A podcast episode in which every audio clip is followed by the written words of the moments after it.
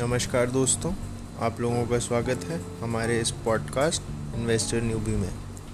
आज का हमारा पहला एपिसोड व्हाट इज़ इन्वेस्टिंग के ऊपर रहेगा कि आप के लिए इन्वेस्टिंग क्या है।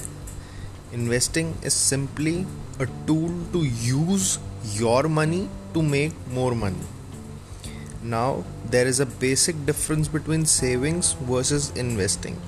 Saving is save money for recent future or the emergency purposes that you may have, and investing is buying assets with expectation of growing money कि आप अपने पैसे को बढ़ाना चाहते हैं, उसको इन्वेस्टिंग कहा जाता है। अब इन्वेस्टिंग का एक बेसिक एग्जांपल हो सकता है कि आप या तो किसी घर के लिए अपना पैसा इन्वेस्ट कर रहे हैं, कॉलेज लोन्स के लिए आप जोड़ रहे हैं कि आप लोन चुकाएंगे या लोन ही ना लेना पड़े, आप उसके लिए इन्वेस्ट कर रहे हैं। और वहीं सेविंग्स आपका रह जाता है कि आप किसी वेकेशन के लिए जोड़ रहे हैं कि आपको कहीं मनाली घूमने जाना है, तो आप उसके लिए जोड़ रहे हैं पैसा।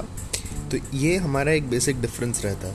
अब बात आती है what should I invest in, मुझे कहाँ अपना पैसा लगाना चाहिए। देखिए, कोई भी इन्वेस्टमेंट ना इन्वेस्टमेंट से बहुत अच्छी है। जैसे कि मैं अपना पैसा अगर आज की डेट में कहीं लगाना चाहूँ तो मेरे पास प्लेथोरा ऑफ ऑप्शंस हैं। To name a few, I will take precious metals, stocks, bitcoin, bonds, debt funds, to name a few. But a basic rule, a golden advice, don't put your all the eggs in one basket.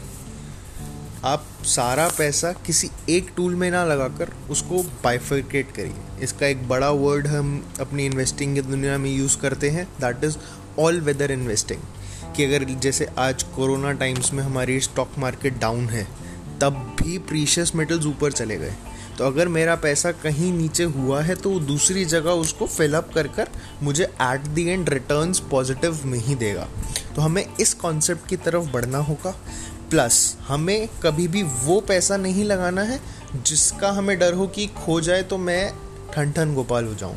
So basically don't invest if you can't afford to lose. So will continue with the difference of